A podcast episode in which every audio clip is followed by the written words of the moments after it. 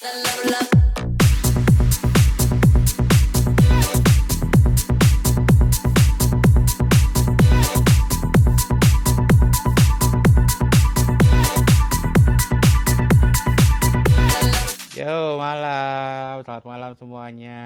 Lagi bersama dengan gue Ruli dan Nes di sini. Hari ini kita di Kelabersin seri 7. Kita ada kedatangan eh, seorang wanita ya. Kemarin kita cuma mulu ya, Nes ya. Yes, baru ini Kita nih. baru kali ini perempuan ya. Pertama kali ini kita nih. Ada wanita. Kita say hello dulu buat teman-teman yang di bawah. Selamat malam teman-teman. Welcome to Parkun Kelabersin 7 bersama dengan bintang tamu kita kali ini Kak Siska yang lebih hitsnya biasa dipanggil Loska. Selamat malam Kak Siska, apa kabar? Halo, malam Kak Siska. Masih kemute sepertinya. Ya. Halo Kak Siska. Oke, sambil nunggu Kak Siska mungkin gua akan jelasin untuk malam ini. Jadi kita akan mendengarkan mixtape yang sudah dikirimkan oleh Kak Siska dan Yes. kita cerita-cerita bareng bersama Kak Siska tentang perjalanan karirnya. Apa itu DVJ? Ini dengar nggak? Jadi kita akan Ah, Dengar, dengar, dengar. ya. Ya, Oke. Selamat malam Kak Siska. Malam. Ya malam. Apa kabar? Malam. Baik. Ini lagi di mana nih rame-rame nih? Lagi di Jogja. Oh, lagi di Jogja. Jogja. Ya Ini kan udah- ada tantra tadi main, eh, nanti Oh, main sih. Tantra. Ya. Nice. Ini udah mulai-mulai aktivitas lagi apa gimana? Ya masih P- PPKM level 3 ya, tapi agak ini agak Oh. ber- nggak terlalu ketat sih. Jakarta gimana? Jakarta masih udah mulai rame sih kak. udah mulai Oh, udah mulai agak ramai. menju- Iya, menuju iya. normal sih sebenarnya. Iya, Lebih iya. tepatnya ya. Terus kegiatan-kegiatan pas pandemik ini apa kak? Kegiatannya ya mm, paling ngobrol-ngobrol, sharing-sharing, nggak terlalu ini sih. Solo juga kemarin sama ketatnya sama sama Jakarta, bahkan mesinnya mati banget ya. Oh gitu. Ya. Ini kalau kak Kasiska nih salah satu udah senior ya kalau Bang Nes ya. Bisa salah satu. dibilang seperti itu sih. Jadi Kak Siska ini adalah DVJ perempuan pertama di Indonesia. Yes, begitu Kak betul Siska? banget. Iya waktu itu kan gini ceritanya awal mulanya cerita-cerita dulu ya awal mulanya. Boleh, boleh, Ya, boleh, boleh. silakan boleh. Diceritain awal Oke, mula karirnya, waktu itu kan masih apa namanya musim rave kan ya. Di daerah-daerah itu juga ada rave kan. Ya terus bikin rave sebagai promoter kan. Aku bikin rave itu waktu itu di Tawangmangu yang main tuh Re- Abang, Oh. Bang Remi Irwan, Riri. Oh. Ya Riri, terus Ade Dafkaf waktu itu lagi menang Handy Kenters. Iya, iya, iya, iya, iya. Senior, Nah. senior semua ya. Iya pokoknya anak-anak lama lah ya. Terus eh, lihat itu ada teman main visual kok asik banget ya ngelihatnya. Kok bisa begitu ya? Kan waktu itu ngundang anak-anak refleks juga. Ada Pai, Oke. Pai Mamang, Mamang Pai. Hah. Iya, iya. Terus ref, refnya itu kan dapat eh, apa namanya nomor tiga se Indonesia karena memang kita ngambilnya kan temanya di forest kita nge-shoot itu bener-bener forest yang 17 derajat di Tawangmangu itu Tawangmangu tuh kalau dari Solo tuh satu jam seperti Jakarta ke puncak ya. Oh. Jadi memang bener-bener di lembah gitu kan. Mhm. Nah waktu itu lihat visual tertarik terus belajar, Oh, belajar. belajar, belajar. Terus akhirnya jadi VJ dulu tuh. Oh, tapi sebelumnya Hmm, nggak awal ada. mulanya jadi VJ dulu malah ya. Ya VJ VJ. dulu. VJ, Oke, VJ main di event-event kecil, terus jadi event-event besar, terus tiga tahun aja 2010 ya dapat Redma Award sama Parin- Paranoia Award waktu itu. VJ of the Year 2010 ya. Waktu itu terus terus habis itu eh, Jovan bilang udah kah kamu main di Jaja katanya. Jovan ini Jogja 94 Ya, masih belajarnya mak- pakai plat tuh. Oke. Oh, masih Pakai zaman piringan hitam tuh ya. Ya, plat itu kan udah belajar belajar belajar. Terus akhirnya kan ada itu Sender K waktu pioner ngeluncurin SFM 1000 ya. Yang bisa sinkronis sama visual. Oke, oke. Iya. Mixernya Iya, itu iya, iya, kan iya, ingat nggak? Iya. Tapi kan harganya fantastis banget Masih waktu itu kan. banget, iya. Heeh. Akhirnya gue coba-coba tuh main tuh pakai controller di detect ke DJM 700 tuh kan bisa detect MIDI kan? Detect MIDI-nya Iya, ya. udah ada MIDI-nya. iya. betul. Iya. Jadi di assign kan dari software VJ masuk ke mixer Ser- sambil aku main nge-DJ waktu itu pakai CD ya visual sama ini disinkronize. Sudah efek-efeknya di detect ya udah di VJ set. Waktu itu di Bali, Semarang, Surabaya. Surabaya masih ada Marriott itu di bawahnya itu Vertical Six main Ba- Bali ya itu itu waktu itu nggak pakai SFM kayak Bobby kan pakai SFM 1000 kan mixernya Iya. kalau aku bener. bener-bener manual bener-bener dua tak mainin Berarti Waktu itu itu. dulu awalnya awalnya ke Siska ini emang pernah belajar kreatif atau apa? Maksudnya kan itu kan ada di, Enggak, enggak, itu ya? otodidak, memang seneng. Berarti itu samplingnya eh, gimana bikinnya? Dari eh, Ya belajar, oh belajar. Wow. Belajar. Dari, Belajar. Dari nol berarti ya. nol, bener-bener nol, bener-bener Wow. nol. Belajar eh, kalau VJ kan dari hardware sama software ya dua-duanya kita harus menguasai kan. Betul. Betul. Dari pra produksi sampai setelah produksi dan gimana kalau di tempat kadang suruh rendering logo, bikin animasi. Iya, iya, iya. ya, iya, iya, ya kan banyak kejadian kayak gitu. Ya itu suka dukanya VJ, udah dilewatin semua sampai main di WP dan sebagainya. Oke. Karena waktu dulu kan VJ VJ-nya kan cowok semua sebelum Isa Hening ya. eh saya oh ya. Ya kan? Oke oke. Isa Hening itu semuanya kan total cowok semua. Kalau dikatakanlah 10 diva itu ada Mother Motion, ada Ichan itu kan, Groovy Land dan sebagainya itu kan Iya, iya. itu cewek sendiri gitu kan. Ya udah. Berarti Jadi- sebelum di DWP dulu kan sebelumnya kan udah aktif di Rev tuh ya. Zaman Refleks kan ya, emang, refleks. Emang emang, dan dansin lokal kita kan eh, jaya banget tuh waktu zaman Ya. zamannya masih Jaya banyak banget. party di sana Tahun sini kan. 2005 ya. Betul. Itu udah mainan visual kah Udah, atau udah. udah? Udah main, udah. Oke. Udah, ke sana main visual. Ya udah ke sana sih. Ya itu forum itu bagus banget sih. Cuman Iya. ya memang kita harus ada ya sebuah wadah untuk menyatukan para pelaku dansin ya. Iya iya iya. Untuk kita sharing dan dan itu jadi brotherhood banget tuh kalau aku bilang. Betul betul. Iya Dulu kan? itu dari di refleks itu kakak Siska itu jadi moderator Mod- kah atau Ya di solo moderator. solo moderator? Ya. Mantap. Nah, kita kan sharing kalau sekarang kan kita nggak saling kenal. Kalau dulu kan dari Semarang, dari Jakarta, dari Surabaya, dari Bandung kenal semua kan gara-gara refleks. Mhm. Iya. Ya mungkin karena ada forumnya dulu ya kak ya. Kalau Iya. sekarang kan forumnya agak sedikit berkurang dan malah nggak ada gitu. Nggak Iya, ada. jadi bisa Kita- saling saling info iya.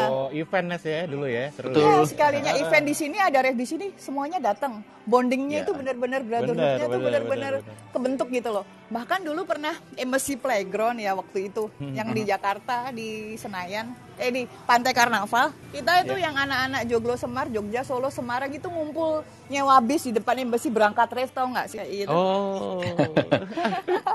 iya sih zaman-zaman dulu sih seru, seru banget Seru emang. banget. Zaman dulu kan zaman-zamannya masih Aquasonic yang di Gunung Aquasonic, Putri. Gunung Putri, Iya kan Seven. Anyer, di Anyer Iya, ya kan. iya, iya, Itu kayak- tuh kayak gitu. emang mau berangkat ref tuh kayaknya excitednya luar biasa ya kalau dan anak-anak yang- brotherhoodnya itu sukanya itu benar-benar sampai pernah Betul. kan kita ada ini gatheringnya sampai Zoom out tau nggak sih di Singapura Ya. Oh iya iya iya. iya, anak-anak iya. refleks ya Zoom out tahun berapa ya lupa aku 2008 apa itu Kalau kita nggak salah sih 2009an itu kak. ya 2009 bagi-bagi pin pakai bendera Indonesia refleks.net Betul, Iya betul. ketemuan kan waktu itu handphone kan nggak secanggih Bener. sekarang ya ketemuan depan apa stage speaker sebelah kiri Iya iya iya iya. Dulu tuh belum ada ya WhatsApp, belum ada segala macam ada, ya kan. ada benar-benar konsen ke partinya kan nggak kayak Tapi sekarang. bisa ya. Bisa, bisa, tapi seru. Terus pengalaman waktu di mulai kalau nggak salah Kak Siska ini salah satu yang ikut andil juga di waktu awal-awal DWP ya kayak bisa cerita nggak? Iya, ya, waktu itu kan tiba-tiba dihubungin sama Ismaya tuh, Betul. terus suruh main kan setiap ada DJ kayak di Victed apa apa kan main visual di Ismaya kayak gitu terus tiba-tiba ada main di Blowfish kan waktunya kan Blowfish Warehouse Project waktu Yang awal pre-party ya? cikal, cikal bakalnya sebelum ke pindah ke Senayan ya Mhm. pertama kali itu kan di Blowfish Iya iya iya iya. iya. Blowfish Warehouse sebelum Project ya Oh belum tercetusnya DWP ya? belum itu awal banget Hmm. Awal banget Blowfish Warehouse Project itu ada David Morales dan sebagainya itu ada Wow. dua area yang area pertama yang main VJ-nya aku terus area kedua Mother Motion dari Triple apa Electra 666 ya Oh iya. Hmm. tempatnya RDPT ya Betul. waktu itu RDPT. tahu nggak RDPT Tahu tahu tahu tahu. Aku fansnya itu juga. Pite. itu kan ada VJ-nya itu Mother Motion si Richard Iya, iya, iya, iya. Ya, ya udah main awal itu dulu, terus tahun kedua Hmm. berikutnya baru pindah ke sena, eh, apa Pantai Karnaval di WW kedua. Oke. Itu ada Das Berlin, ada Sander K, ada Marco V, ada gitu. Saber Japan, Turun juga ya di situ ya. turun. Sampai Oke. terus akhirnya di Senayan yang ada Cosmic, Cosmic Gate ya. Mhm. Ada Emma Hewitt itu yang aku main di main area yang apa visualnya kayak Ghost Kitchen yang bentuknya cube. Hmm. Wah itu gokil sih itu. ya, ya tapi seru sih main. eh, kenapa sekarang nggak nge-VJ lagi? Karena Hmm. nge-VJ itu benar-benar apa ya? Settingnya tiga hari sebelum event kita harus datang. Harus mapping Betul. ya.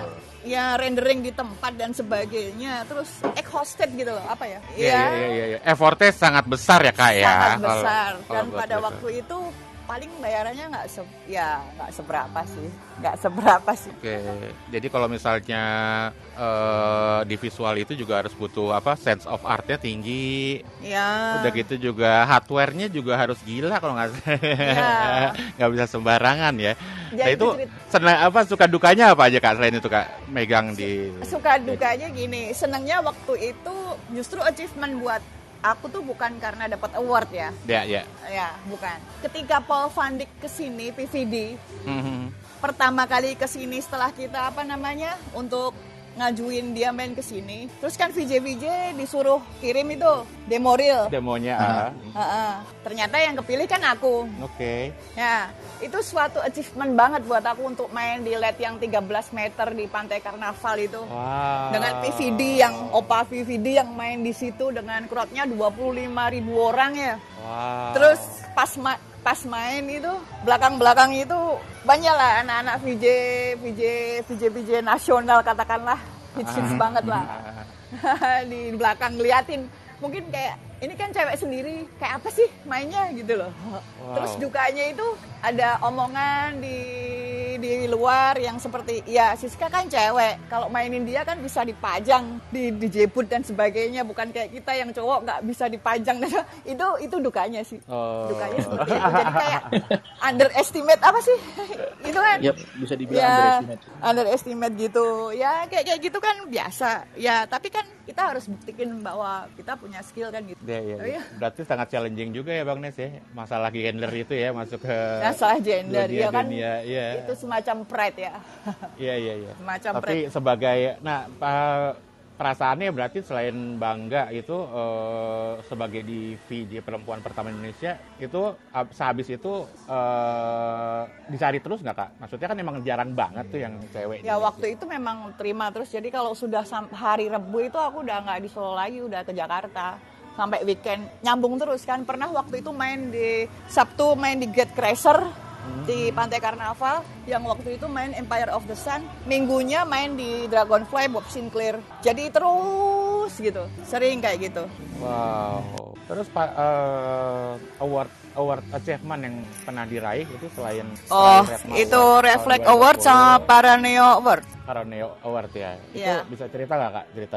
gimana kak? Bisa jadi sampai ikut terus sampai kepilih? kan waktu itu penilaiannya kan semuanya source-nya dari Reflect kan kita Betul. eh, mereka kan lihat gignya seperti apa kan untuk bidang-bidang DJ untuk Hmm. Betul. new breed untuk Iya, VJ venue. untuk MC venue dan sebagainya dari kuantiti dia main eventnya sekelas apa itu kan jadi penilaian buat mereka kan Ya ya ya. waktu itu kan Reflect ngikut eh Paranoia ngikut Reflect kan pasti hampir sama deh itunya bukan polling sih kalau mereka kalau waktu ada Reflect kan nggak nggak tendensinya ke polling Oke. lebih ke penilaian dari semua gig history gignya yaitu terus dapat 2010 waktu itu Oke, Bang Des ada pertanyaan Bang Des? Nah, kita mundur dikit ini kan. Tadi kan masalah achievement. Nah, gue agak tertariknya masalah Paul Van Dijk karena gue ngefans juga sama Paul Van Dijk sama PVD nih. Jadi aku aku mau nanya nih kak, jadi Ya. waktu kakak main em, satu set sama Paul Van Dijk, itu kan em, mungkin di bayangan orang, oh itu automatically atau semua segala macam. Mungkin bisa diceritain kak, itu manual kak atau bagaimana tuh kan em, pasti ada floating, ada klimaksnya, ada apa semua segala macam. Mungkin bisa diceritain tuh kak. Ah, itu paling seru tuh main di Paul Van Dyk Mhm. ceritanya Gimana, gimana kan begini waktu itu kan aku juga ngefans sama Paul Van Dyke sudah bawa itu platnya PVD Van yang politik no dancing ya politik no dancing sudah bawa spidol yang perak itu loh yang silver buat dia tanda tangan dan sebagainya itu kan gagal semua gara-gara orangnya kan dingin tuh Betul. Ah, ketemu dipanggil PVD. Oke lah, oke.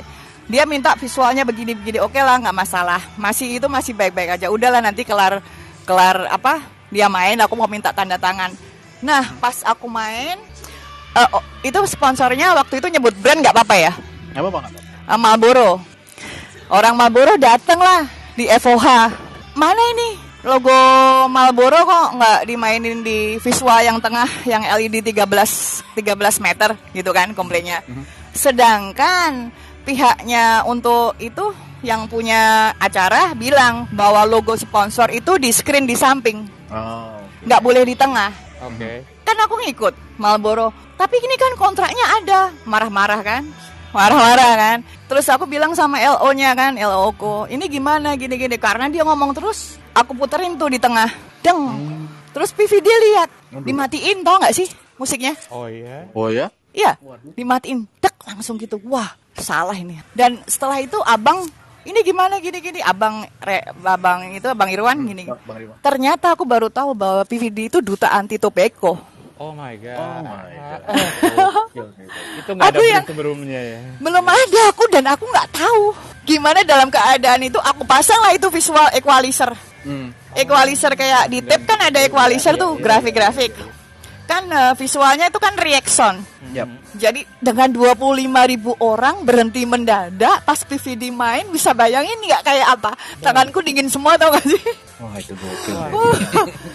Oh udah, jadi pas crowd- crowdnya tuh teriak hu gitu kan. Itu apa namanya di grafiknya grafiknya visual itu naik turun. Oke. Naik turun. Terus abang itu lagi berusaha untuk grab PVD gitu loh. Oke. Nggak ada lima menit lah. Tapi ya cukup lama kalau lima menit jeda itu Iya, kan. Iya iya iya iya. kalau untuk live show kan lama. Aku udah 25 ribu orang ini kalau ngamuk kan. Kan lagi pada ya peak banget Iya, kan. iya, iya. Udah akhirnya terus mau main lagi kan. Begitu main equalizernya di tag naik semua tuh. Langsung teriak malah jadi happening. Itu. Itu yang Oh, seharusnya malah jadi pecah. malah jadi pecah. Wow. Dipikirnya disengaja, disengaja diberhentiin keren. gitu loh. Padahal enggak itu technical aja, enggak aku nggak dapat briefing, orang Marlboro-nya jadi kayak miss gitu loh. Betul. sih kayak gitu itu kan bikin deg-degan. Jadi akhirnya kasih Iya. Iya akhirnya happening main dipikir itu disengaja. Itu udah rasanya lega banget tuh. dan ujung-ujungnya dapat tantangan kan?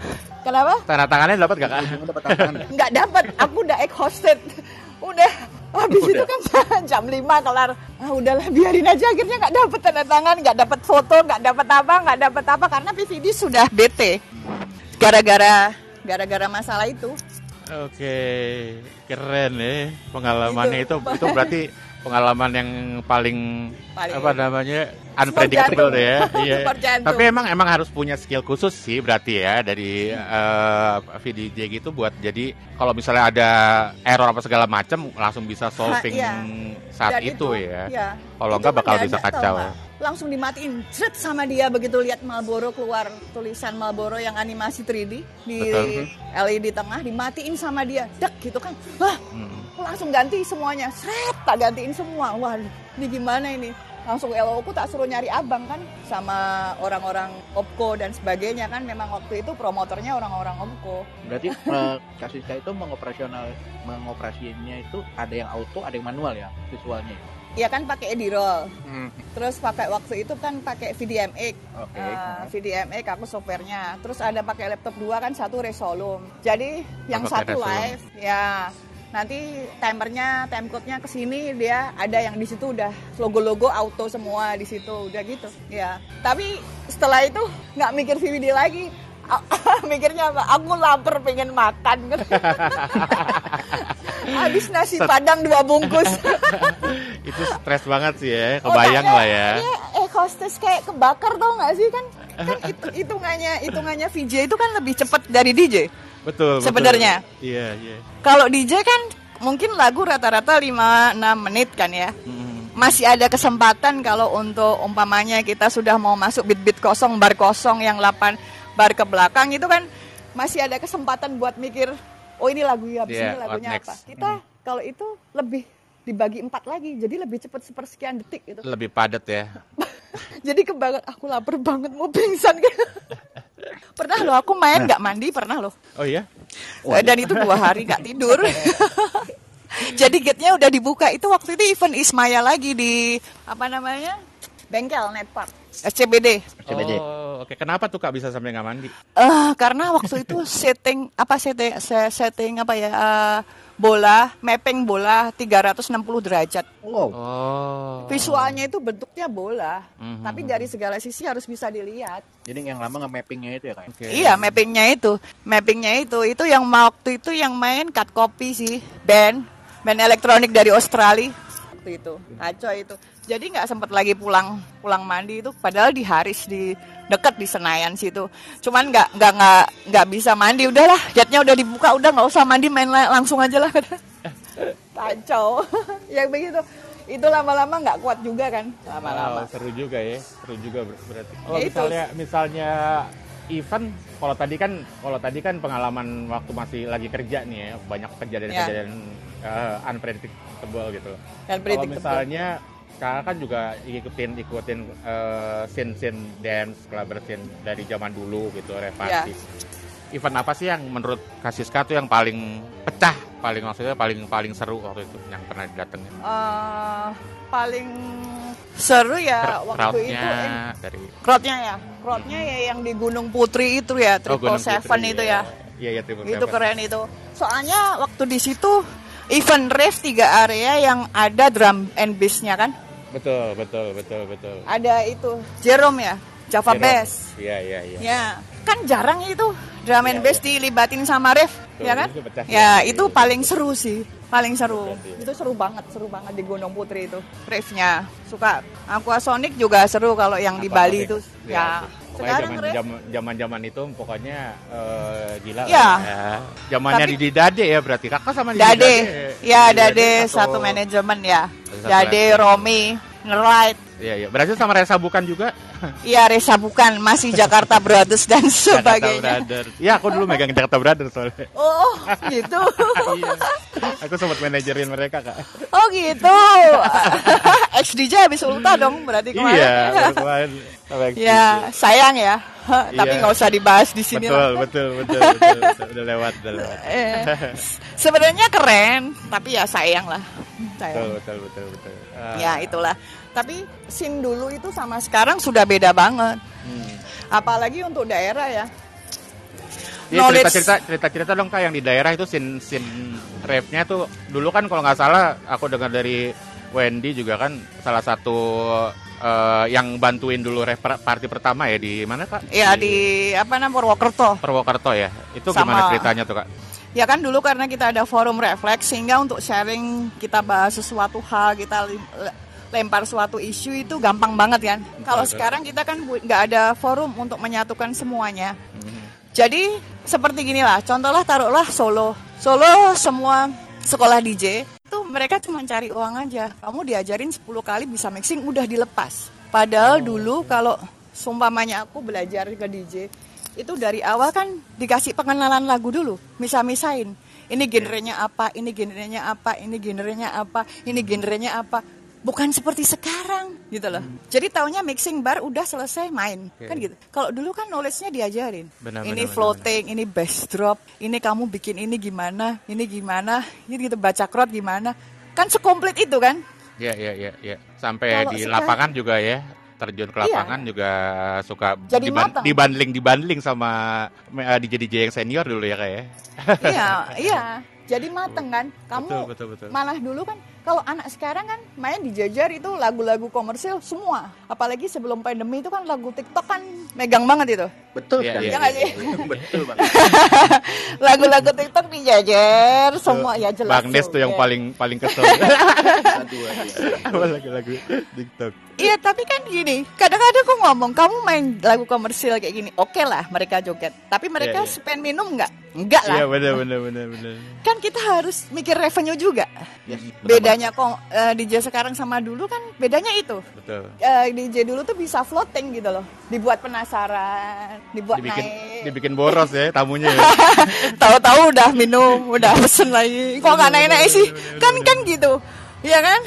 Iya, di iniin sedikit sedikit sedikit dibuat mentul-mentul sedikit sedikit sedikit sedikit kan gitu. Kalau anak sekarang kan enggak diajar komersil semua, udah tamunya bubar pulang udah dan nggak peduli dia main di jam berapa. Oh, oke. Taruhlah umpamanya kalau kamu main di jam 11 sampai 12 berarti kan kamu buka untuk buka untuk prime time. itu ya Hmm. kamu harusnya lebih levelnya lebih diturunin. Jangan lagunya dihabisin semua kan gitu. Itu Ya, nggak ada kasihan DJ etika. Berikutnya ya. etika kayak gitu nggak ada sampai aku kan kadang-kadang marah sama DJ DJ yang kadang tak bundling sama senior. Ada kan waktu itu kemarin megang venue.